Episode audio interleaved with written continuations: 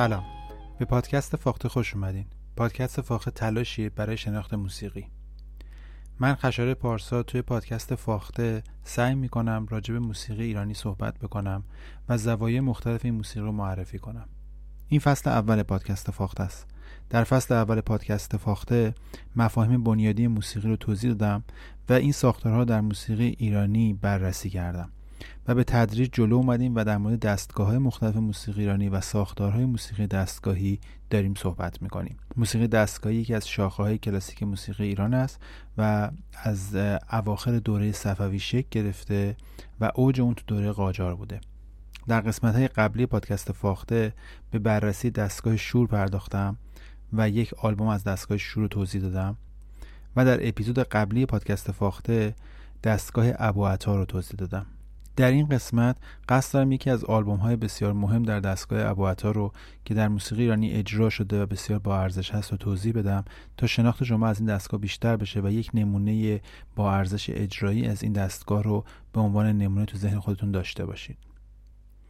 آلبومی که انتخاب کردم آلبومی با نام کنسرت اساتید موسیقی ایران. گروه اسد موسیقی ایران نام گروهی است که به سرپرستی استاد پایور شکل گرفت و این گروه بعد از انقلاب تشکیل شد. با تجربیاتی که استاد پایور قبل از انقلاب از گروه بسیار موفقی که داشت و سرپرستی کرده بود این گروه بعد از انقلاب شکل داد و چند آلبوم و چند کنسرت رو با خوانندگی شهرام ناظری و محمد رضا شجریان اجرا کردند. جزء نمونه بسیار خوب از گروه نوازی در موسیقی ایرانی البته خب با سبک و سیاه و زیبا شناسی اسود پایور و آلبوم هایم که اجرا کردن جز آلبوم های بسیار معتبر در موسیقی ایرانی هستش که نمونه های بسیار خوبی از اجرای موسیقی ایرانی مطرح میشه. این آلبوم در واقع کنسرتی هستش که این گروه در پاییز 1968 اجرا کردن و اون کنسرت آلبوم شده. یکی دلایلی که من این آلبوم انتخاب کردم به خاطر همین موضوعی که کنسرت هست یعنی اجرای زنده هست. همیشه در موسیقی اجرای زنده ارزش بیشتری داره. مثل چون موسیقی مثل تئاتر میمونه. شما وقتی یک تئاتر معتبر رو در موردش صحبت می‌کنین منظورتون اجراهای زنده اون تئاتر هستش. موسیقی هم در واقع اجرای زندهش اهمیت داره. نه اینکه آلبوم ضبط کردن اهمیتش کم باشه ولی موسیقی رو با اجرای زندهش می‌شناسن. اهمیتش بیشتر توی اجرای زنده است و ارتباطش با تماشاگر مثل تئاتر. و اگر این اتفاق نیفته یعنی اون اتفاق اجرای زنده و ارتباط با تماشاچی به وجود نیاد ارزش این موسیقی میاد پایین. حالا با شرایطی که الان در موسیقی ما پیش اومده و اجرای زنده کمتر شد و کرونا هم دامن زده به این موضوع این اجراهایی که به صورت آنلاین الان برگزار میشه طبیعتا یک بخش خیلی مهمی از موسیقی ایرانی داره از بین میره به خاطر عدم ارتباط تماشاگر با اجرا کننده و این اتفاق خوبی نیست. حالا امیدواریم که شرایط بهتر بشه و اجراهای زنده دوباره برگزار بشه. هرچند که این اجراها کلا در موسیقی ایرانی بسیار کم بوده و کم هست هم به خاطر امکاناتی که در موسیقی ایرانی کم شده و هم مدیریت میشه گفت بدی که در موسیقی ایرانی وجود داره و این فرصت ایجاد نمیشه که اجراهای خوب ما ببینیم بشنویم و پیگیرشون باشیم. هنرمنده که تو این آلبوم همکاری داشتن شهرام ناظری آواز هست خود فرامرز پایور نوازنده سرتور سرپرست گروه و آهنگساز هستن. نی محمد موسوی تنبک محمد اسماعیلی تار جلیل شهناز کمانچه علی اصغر بهاری. همونطور که در مورد موسیقی ایرانی گفتم توی کارگان و رپرتوار موسیقی ایرانی معمولا با یه پیش درآمد شروع میشه. این آلبوم با یه پیش درآمد شروع شده. پیش درآمدی که ساخته فرامرز پایور هست. در این پیش درآمد استاد پایور از مقام هایی که توی دستگاه ابوعطا هست استفاده کرده. گرچه طبق اون صحبتی که در قسمت قبلی در مورد عباعتا کردیم مقام های خیلی زیاد نیستن. یعنی یک فضای درآمد ما داریم و یک فضای حجاز. فضاهای اصلی عباعتا همین دوتا فضا هستن و طبیعتا گسترده صوتی عباعتا یه مدار کم هست نسبت به خیلی از دستگاه های دیگه. یکی دلیلی هم که قدما به این دستگاه آواز می‌گفتن و اونو زیر مجموعه شور می‌دونستن به خاطر همین موضوع هست. چون ابوعطا در واقع روی پله دوم شور خیلی زیاد تاکید می‌کنه و در نهایت خاتمش روی خود نوت شور یعنی پله اول هستش. پیش این آلبوم ساخته استاد فرماز پایور داره خلاقیت ریتمیکی هستش که جزء خصوصیت آهنگسازی استاد پایوره. و در زمان خودش بسیار نو و خلاقانه بوده و هنوزم وقتی گوش می‌کنیم این احساس نو بودن و جذاب بودن ریتمیکش احساس میشه.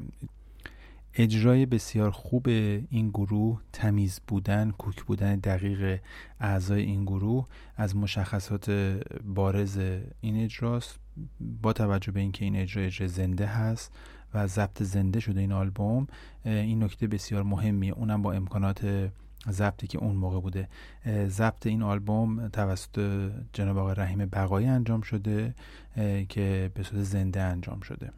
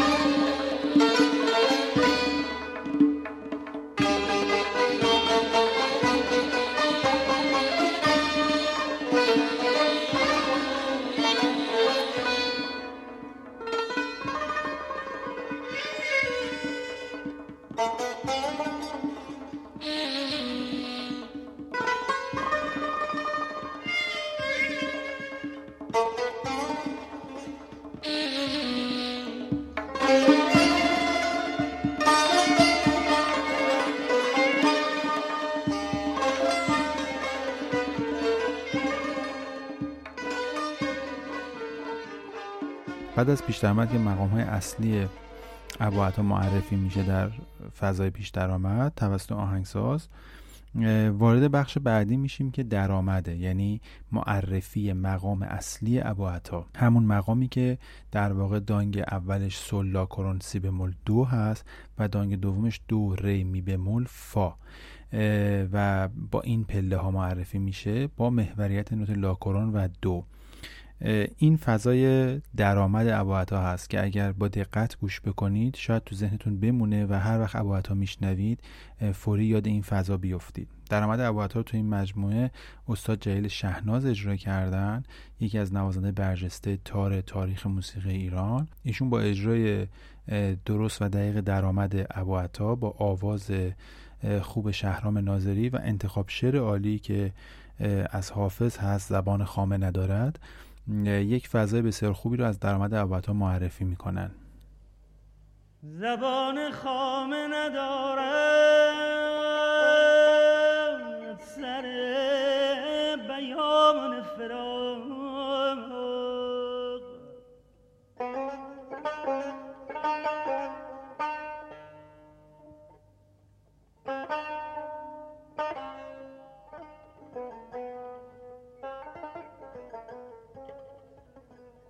وگر شرح دهم با تو؟ داستان فراق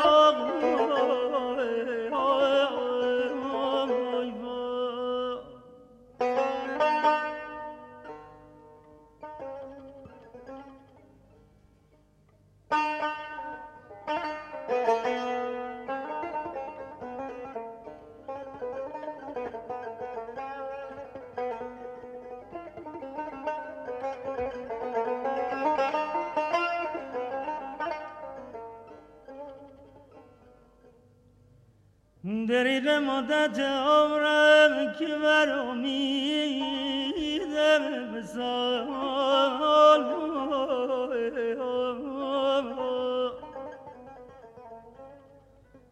به سر رسید و نیامد به سر. زمان فرام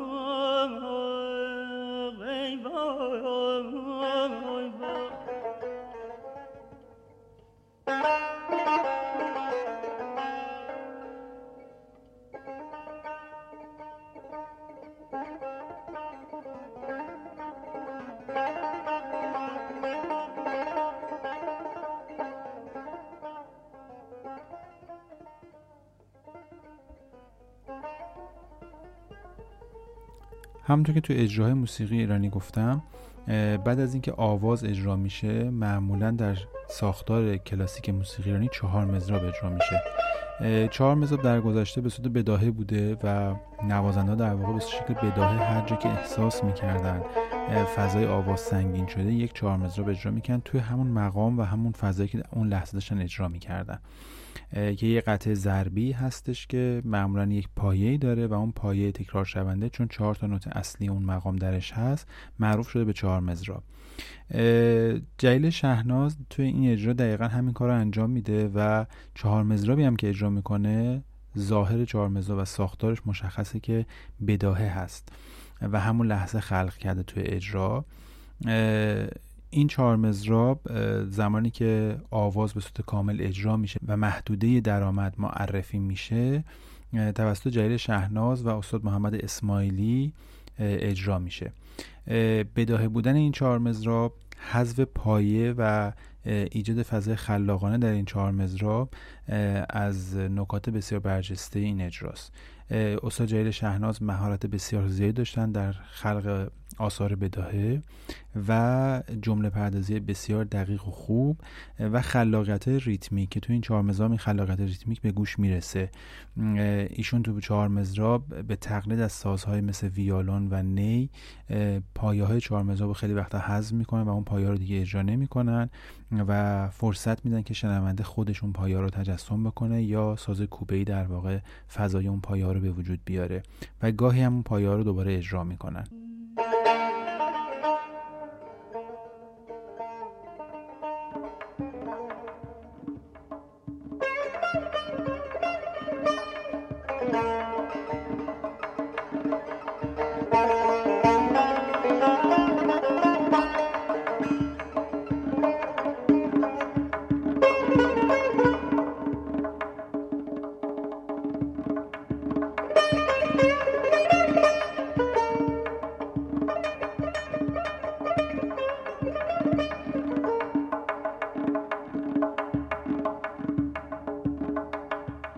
Música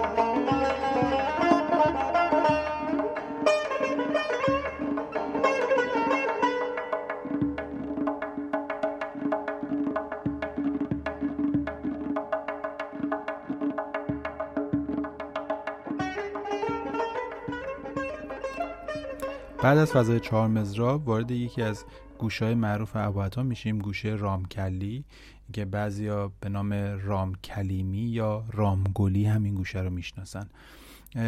رامکلی در واقع تو فضای خود درآمد هست ولی یک الگوی لحنی مخصوص خودشو داره. یعنی حرکت ملودی مخصوص خودشو داره. مقامش و ابوعطا فرقی نمی‌کنه. همون مقام ابوعطاست. اما چون ساختار ملودیش و حرکت ملودی خاص خودشو داره در واقع همون الگوی لحنی که در تعریف مد گفته بودم یا در تعریف مقام گفته بودم معروف هست به گوشه رامکلی. یعنی ما به این حرکت ملودی در فضای ابوعطا میگیم رامکلی یا رامگلی یا رامکلیمی. همه این اسما رو گفتن برای این گوشه اسمی که الان رایج هست رامکلیه. ولی بعضی اعتقاد دارن در واقع این اسم رام کلیمی بوده و در واقع ارتباط داره با حضور کلیمی هایی که توی موسیقی ایرانی بودن اون موقع و چند تا گوشه دیگه هم تو ردیف هستش که با نام های کلیمی ما در واقع تو ردیفمون هست و از موزیسین های با ارزش کلیمیمون اضافه شده به این موسیقی. و بعضی اعتقاد دارن در واقع ریشه این کلمه از کلمه رامگلی هستش. و ربطی به اون کلمه نداره اما هیچ از اینا ثابت نشده. یه سری اعتقاد دارن در واقع این گوشه از نام های موسیقی هندی وارد موسیقی ایرانی شده و از ساختارهای موسیقی هندی راگاه های هندی وارد این موسیقی شده. راگاه رامکلی بهش میگن. اما همه اینها در واقع فعلا فرضیه هست. ما هیچ کدومشون مطمئن نیستیم که این اتفاق افتاده. فقط می‌دونیم رامکلی جز گوشه های تقریبا معاصر در فضای ابوعطا هستش. گوشه ای هستش که تو فضای خود درآمد اجرا میشه با الگو لحنی خاص خودش گردش ملودی خاص خودش و معمولا یک وزنی شبیه وزن ربایی داره. مفاعلون فعلاتون مفاعلون فعلون. معمولا با این وزن اجرا میشه توی موسیقی ایرانی وزن شعریش. اما با وزنهای دیگه هم اجرا شده. این بخش یعنی گوشه رامکلی رو استاد مرحوم علی اصغر بهاری با کمانچه اجرا می‌کنن و شهرام ناظری آوازش رو خوندن. یک نکته مهم در این زمینه اینه که سونوریته صدای کمانچه علی اصغر بهاری یک سونوریته خاصه که در حال حاضر در موسیقی ایرانی تا حدی فراموش شده و ما این فضا و این سونوریته رو تو زیباشناسی موسیقیمون نداریم. در مورد این صداها و این فضاها یک ایرادی که در بین موزیسین ها و بین منتقدان موسیقی ما هست اینه که به اینها اسم خوب یا بد می‌ذارن. مثلا میگن این سونوریته بده یا این سونوریته خوبه. ولی اینا زیبا شناسی های مختلف در موسیقی ایرانی هستش که همشون باید حضور داشته باشن. یعنی ما باید سونوریته مختلفی از ساز کمانچه از ساز سنتور از ساز ستار و دیگر سازهای ایرانی داشته باشیم و هر کدوم از اینها سلیقه است برای استفاده ازشون. متاسفانه زیباشناسی در حال حاضر تو موسیقی ایرانی به این شکله که وقتی یک سونوریته رایج میشه باقی صداها و باقی سونوریته همه حذف میشه و دیگه استفاده نمیشه و اون سونوریته میشه محور. مثل مثلا صدای استاد شجریان که سالها در واقع به عنوان محور قرار گرفته و همه صداهای دیگه توی موسیقی ایرانی یا حذف میشن یا تلاش می‌کنن شبیه صدای استاد شجریان ادا بشن. و این باعث شده که زیبا شناسی موسیقی ایرانی تغییر بکنه. در قدیم مثلا وقتی خواننده ها میخوندن ما صداهایی داشتیم مثل استاد گلپا، ایرج، خانساری، بنان، خود شجریان، بعدها شهرام ناظری، تو صدای خانم ها پریسا، مرزیه، دلکش اینا هر کدوم صداها و سونوریته خاص خودشون داشتن طرحهای خاص خودشون رو می‌زدن به شکل در واقع توانایی هنجره خودشون فکر می‌کردن و به همون شکل اجرا می‌کردن و این باعث یک جور تنوع در موسیقی ایرانی شده بود و صداهای زیبایی که در موسیقی ایرانی وجود داشت. اما متاسفانه در حال حاضر این اتفاق نمیفته اگر مثلا ما صدای سنتور اردوان کامکار رو میپسندیم. باقی صدای سنتور همه حذف میشه و همه تلاش می‌کنن شبیه اردوان کامکار بزنن. هر کم شبیه اردوان کامکار نزنه میگن که مثلا خوب ساز نمی‌زنه. یا داره مثل قدیمی ها ساز می‌زنه یا صدای خوبی نداره. در مورد کمانچه هم همین مدله. این سونوریته که از صدای کمانچه استاد بهاری میشنوین. یک سونوریته خاص هستش که منحصر به فرد مال علی اصغر بهاری هست و متاسفانه در حال حاضر در موسیقی ایرانی یا به آن پرداخته نمیشه یا خیلی کم بهش پرداخته میشه. و این سونوریته متاسفانه حذف شده و بست و گسترش پیدا نکرده.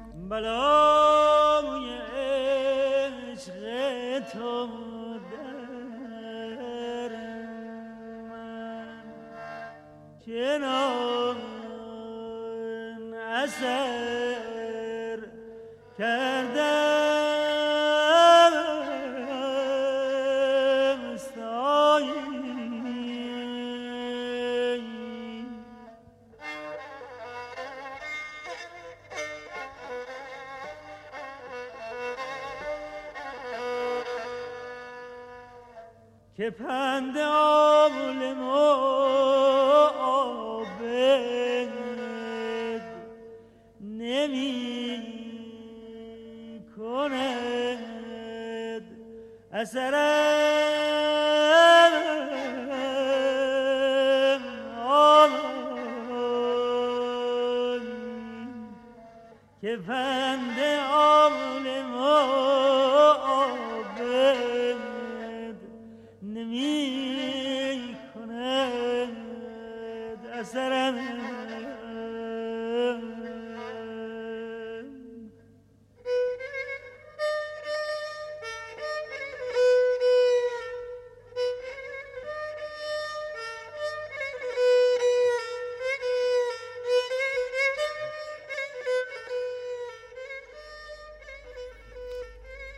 همونطور که گفتم توی یک اجرا می‌تونه یک یا دو تصنیف یا حتی بیشتر گنجونده بشه در موسیقی ایرانی.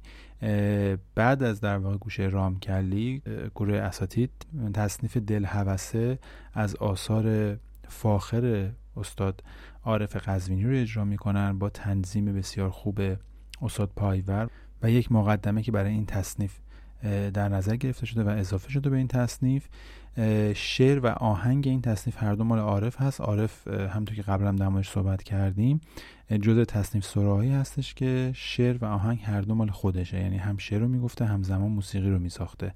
البته درستش که بگیم اول موسیقی رو میساخته و بعد رو شعر می‌گفته. توی این تصنیف به اون کلمه ندارد که سه بار تکرار میشه دقت بکنید. استفاده از اون کلمه ندارد در واقع میره روی خاتمه شور ایست می‌کنه و به این شکل در واقع نوت خاتمه رو نشون میده. آهنگسازی های عارف قزوینی یک نمونه آهنگسازی بسیار کلاسیک در موسیقی ایرانی هست که بسیار وفادار به ساختارهای مقامی که داره توش آهنگسازی می‌کنه و اون مقام رو خیلی خوب معرفی می‌کنه. این تصنیف جزو تصنیف با ارزش در موسیقی ایرانی هستش و اجرای بسیار خوبی کردن. گروه اساتید با صدای استاد شهرام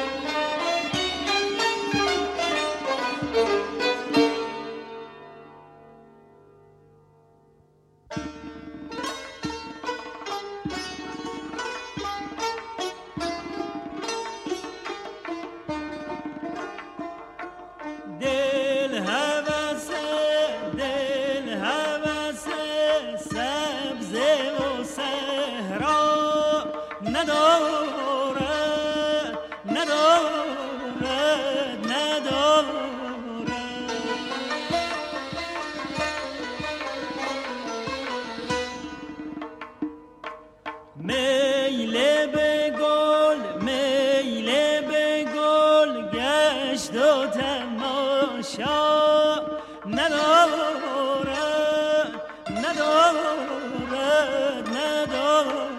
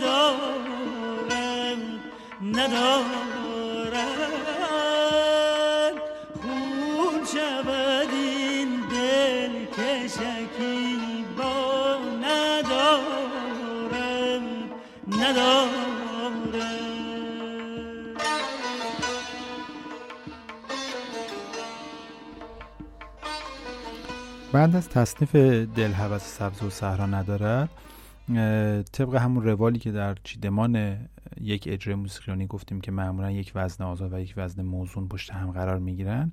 دوباره یک وزن آزاد اجرا میشه در گوشه گبری. این گوشه در واقع گوشه گبری که به اون گوشه گوری هم میگن که باز بعضی اعتقاد دارن در ریشه این کلمه از ریشه کلمه گبر میاد و منصوب به گبره. و به زرتشتیان منصوب میشه و بعضی هم اعتقاد دارن ربطی به اون داستان نداره و در واقع تلفظ صحیحش گوری بوده و گبری نیست و اگه با کلمه در واقع گوری بسنجیمش ریشه این کلمه تغییر خواهد کرد. در واقع اگه اونو گوری تلفظ بکنیم ریشه در راگاه هندی دوباره پیدا می‌کنه و مثل در واقع گوشه رامکلی می‌تونیم بگیم که از موسیقی هند وارد موسیقی ایرانی شده. اما اجرای این گوشه در واقع توی مقام خود ابو عطا باز هست گردش ملودیش و یک گریزی هم می‌زنه به فضای حجاز و هم از درآمد ابو عطا استفاده هم از فضای مقام ابو عطا و هم از فضای حجاز استفاده می‌کنه. اما شهرت این گوشه بیشتر به خاطر یک تحریر منحصر به فردیه که توی این گوشه استفاده میشه و اون تحریر خیلی تحریر معروفیه. گبری در واقع یک گردش ملودی خاص خودشو داره. یعنی باز مثل گوشه رامکلی یک الگوی لحنی خاصی داره که وقتی الگوی لحنی رو حفظ بکنین متوجه میشین هر موقع گبری بشنین می‌فهمین که این گبریه. گوشهایی مثل رامکلی گبری اینها در واقع مقام متفاوتی ندارن با اباعتا بلکه گردش ملودی یا الگو لحنی خاصی دارن که اون الگو لحنی رو اگه حفظ بکنین هر جا بشنین متوجه میشین این گبریه یا این رامکلیه. بعضی در واقع گبری توی دشتی هم اجرا کردن به خاطر اینکه فضاش به فضا دشتی هم نزدیکه ولی معروف جایی که اجرا میشه توی همین فضای ابوعطا هستش. این گوشه رو استاد محمد موسوی با نی همراهی کرده. شهرام ناظری رو باز اجرای بسیار خوبی هستش از و نمونه خیلی خوبی از این گوشه هست. توی این اجرا یه نکته خیلی مهم توی اجرا همه گوشه ها انتخاب شعرهای بسیار مناسب. و تلفیق شعر و موسیقی بسیار مناسب هست که توی بخش آواز و بخش تصنیف به گوش می‌رسه.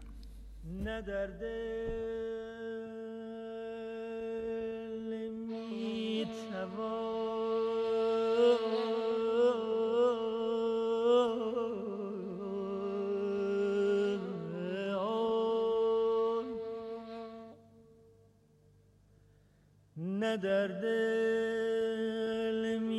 توان این درد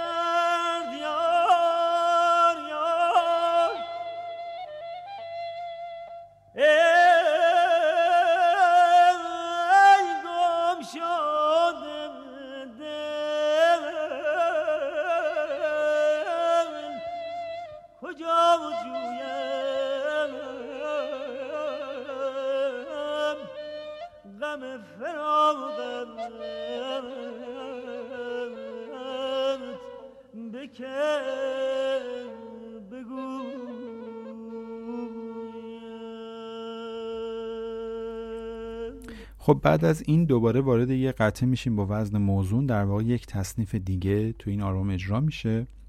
این تصنیف توی گوشه حجاز هست یعنی از مقام حجاز استفاده می‌کنه استاد پایور. نکته که اینجا قابل توجهه اینه که استاد پایور قبل از اینکه مقام حجاز رو معرفی بکنه در واقع یک تصنیف اجرا می‌کنه که توی حجازه. دلیلش اینه که هم خواسته یه جور تنوع ایجاد بکنه همین که توی گبری تا حدی گوشه حجاز به گوش رسیده و شنونده آمادگی شنیدن فضای حجاز رو داره. و حالا اینجا یک تصنیف می‌سازه که این تصنیف کاملا تو حجازه یعنی از دانگ اصلی حجاز استفاده می‌کنه. اون پنج نوتی که در قسمت قبلی تو گفتم پنج تا پله که توی حجاز هستش و در واقع اون دانگی که از ر ساخته میشه به سمت بالا میره. از اون فضا خیلی زیاد استفاده می‌کنه و این تصنیف رو به وجود میاره. برای این تصنیف از شعری از شعر مولانا استفاده کرده استاد پایور و یکی از تصنیف های معروف حجاز هستش. خیلی خیلی زیاد این تصنیف به نوع صدا و در واقع آرتیکولاسیون و جمله بندی هایی که توی صدای شهرام ناظری هست میاد. در واقع استاد پایور با هوشمندی نوع این تصنیف رو انتخاب کرده و ساخته که با صدای شهرام ناظری بسیار هماهنگه و این یکی از نشونه های نبوغ استاد پایور هستش در ساخت خود تصنیف برای یک خواننده. با من سنما دل یک دل کن. گر سر ننهم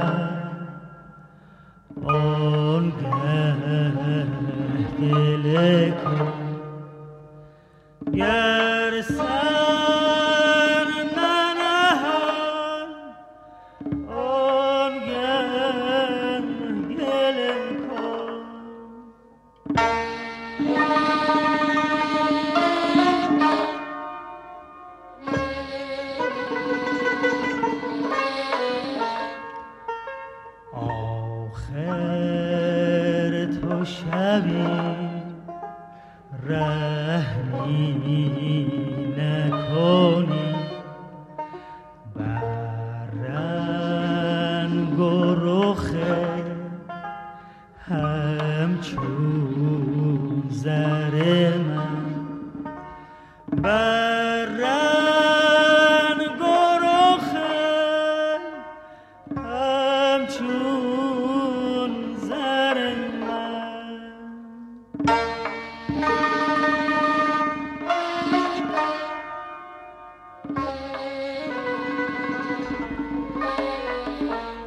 تصنیف تصنیف حجاز. حالا خود گوشه حجاز و مقام اصلی حجاز رو با سنتور بیان می‌کنه و شهرام ناظری می‌خونه.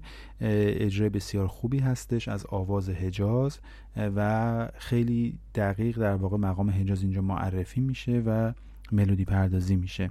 توی این آواز وقتی در واقع این آواز به اوجش می‌رسه و شهرام ناظری حجاز رو کاملا معرفی می‌کنه پایور در انتهاش یک چهار مزراب هم می‌زنه و دوباره یه قطعه ضربی یعنی با وزن موزون رو اینجا قرار میده. این چهار مزراب در واقع با اون چهار مزرابی که قسمت اول جلیل شهناز اجرا کرد خیلی متفاوته. این چهار مزراب اولا یک پایه داره پایه تکرار شونده داره که تغییرم می‌کنه یعنی یکی از خصوصیات چهار مزرابه استاد پایور اینه که بعضی وقتا از چند پایه و چند تا ریتم استفاده می‌کنه در چهار مزرابش و بعد اینکه کاملا مشخصه که این چهار مزراب آهنگسازی شده است. یعنی فرامرز پایور قبلا این چهار مزراب رو ساخته بهش فکر کرده. با تنبک هماهنگ کرده تنظیم کرده نوع اجراشو و با تنبک بسیار خوب استاد محمد اسماعیلی این چهار مزراب اجرا میشه و یکی از جذابیت های در واقع این اجراست.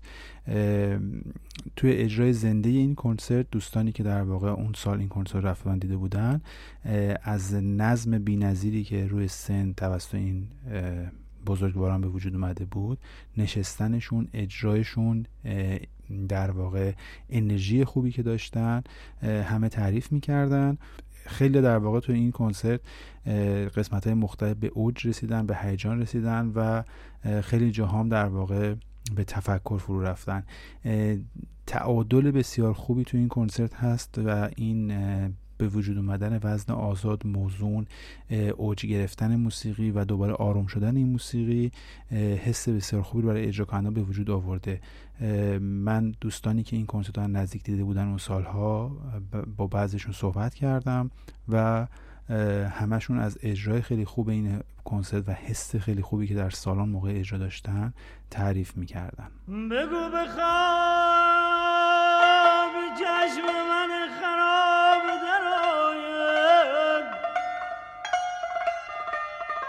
مگر خیال تو بیرون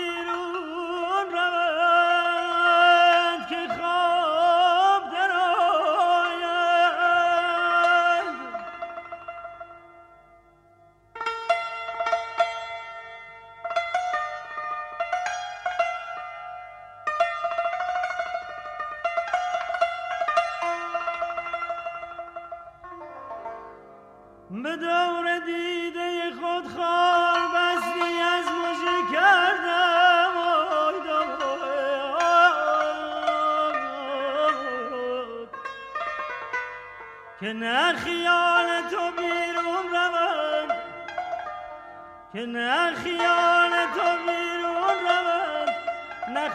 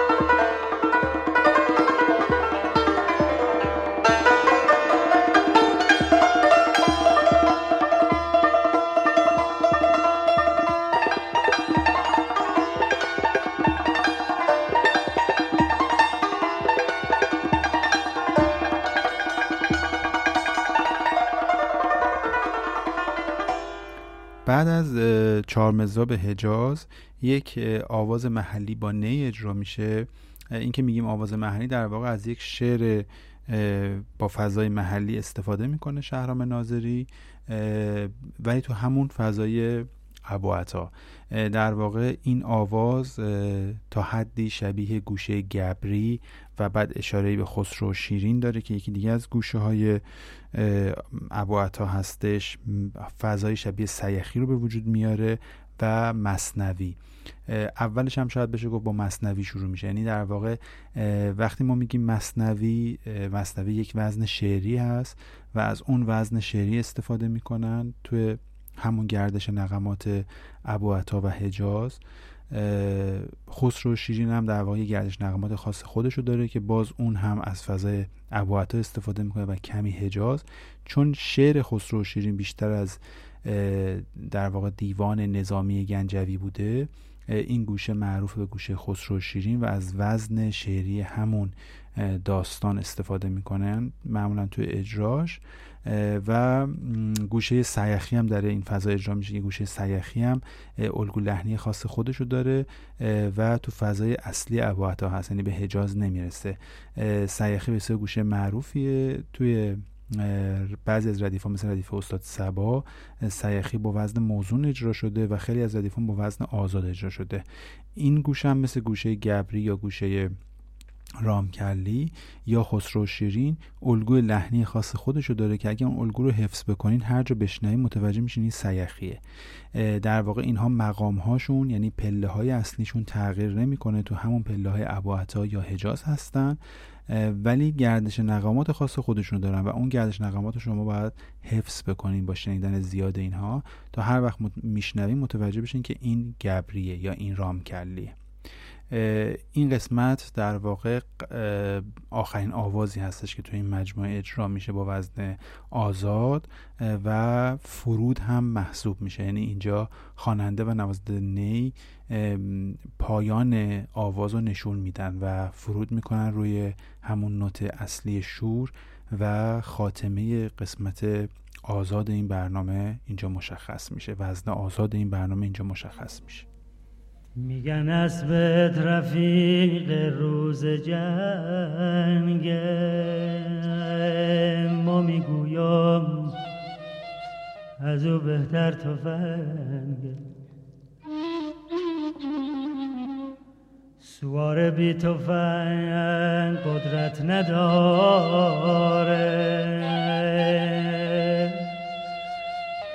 سوار وقتی تفنگ داره سوار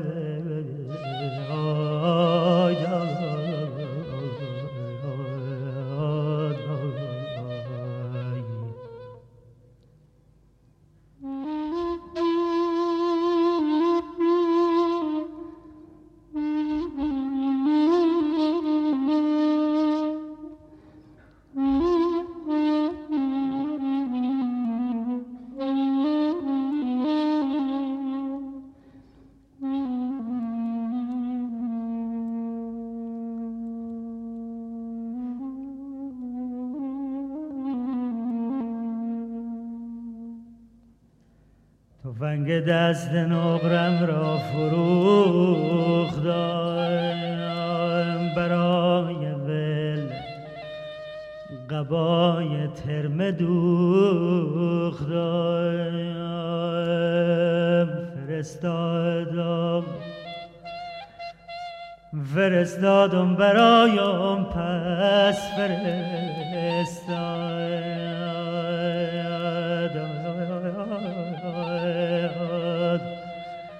تفنگ دست نقرم داد و بیداد داد و بیداد داد و بیداد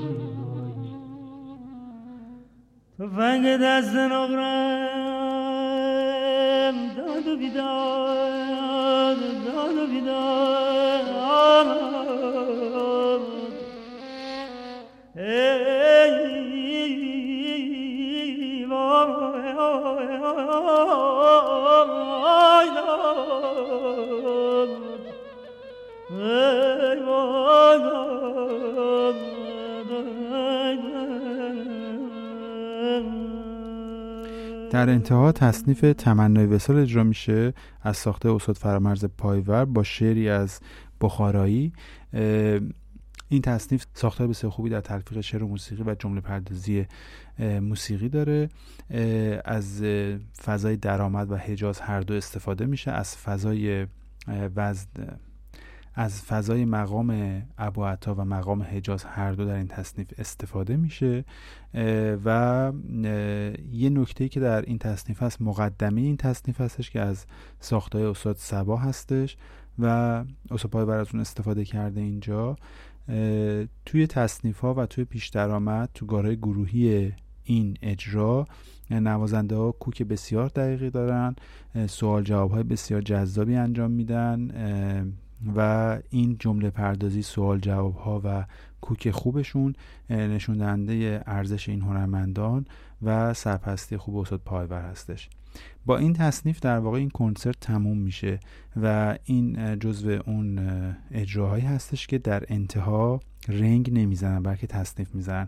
از همین دوران هست یواش یواش این موضوع خیلی باب میشه. یعنی یکی از کسایی که این موضوع رو باب می‌کنه تو موسیقی ایرانی استاد پایور هستش و بعد از اون هم خیلی استفاده می‌کنن. البته نه فقط استاد پایور همزمان استاد پایور چند گروه دیگه و چند از اساتید دیگه این کارو می‌کردن. یواش یواش در واقع تصنیف انتهای برنامه موسیقی ایرانی میاد.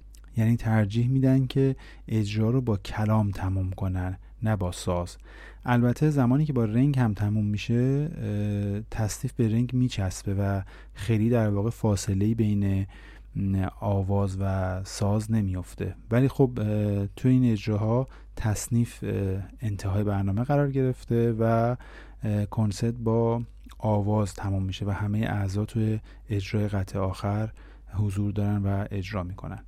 در انتها من یک بار دیگه هم این توضیح رو بدم که موسیقی ایرانی یک مجموعه یک رپرتوار بزرگ اجرایی داره. که یک میشه گفت یک فرمی در اجرا داره. تک تک قطعات موسیقی ایرانیش دارای فرم شاید نباشه یا بشه به سختی فرمی درش پیدا کرد ولی اجرای در واقع موسیقی ایرانی دارای یک فرم هست و این فرم اجرایی به این شکل هستش که از یک وزن موزون و به پشت سرش یک وزن آزاد استفاده میشه تا انتهای برنامه. و از و از گونه های مختلف اجرایی مثل پیش درآمد چهار مزراب تصنیف و رنگ به عنوان وزن موزون استفاده میشه و بین اینها وزن آزاد اجرا میشه. این مجموعه در واقع فرم اجرایی موسیقی ایرانی هستش که در زمانهای خیلی دور به اون نوبت هم می‌گفتن.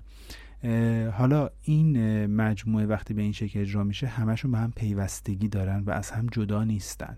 در واقع شما وقتی یک کنسرت موسیقی ایرانی میشنوین بین این مجموعه نباید تشویق بکنید و کل این مجموعه رو باید با هم گوش بکنید تا پایان رنگ.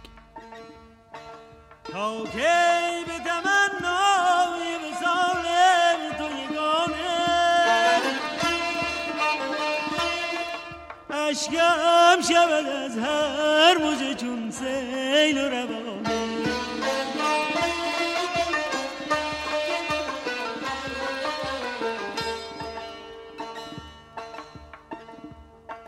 گه معتکف دیرم و گه ساکن مسجد. یعنی که تو را می طلبم خانه به خانه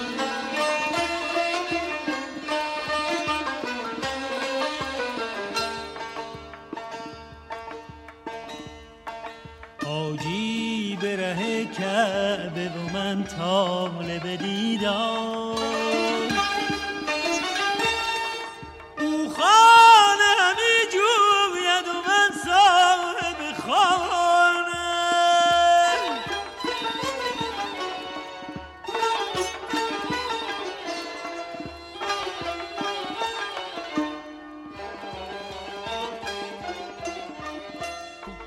خیلی ممنونم که پادکست فاختا دنبال می‌کنید و نظرها و پیشنهادات خودتون رو به من میگین. لطفا نظرات و پیشنهاد خودتون رو در خود اپلیکیشن های مختلفی گوش می‌کنید بنویسید برای من. به اینستاگرام هم می‌تونید مراجعه بکنید. و تو اینستاگرام در واقع من نظرات شما رو گوش می‌کنم. یه در واقع کانال تلگرام هم داریم که اونجا هم می‌تونید نظر بدید من اونجا هم می‌تونم گوش بکنم و پیگیر نظرهای شما باشم. از اینکه ما رو همراهی می‌کنید خیلی از نو سپاسگزارم. و از اینکه این پادکست رو به دوستان و علاقه مندان معرفی می‌کنید سپاسگزارم. این پادکست در آذر ماه 1400 ضبط شده. سپاس از همراهیتون.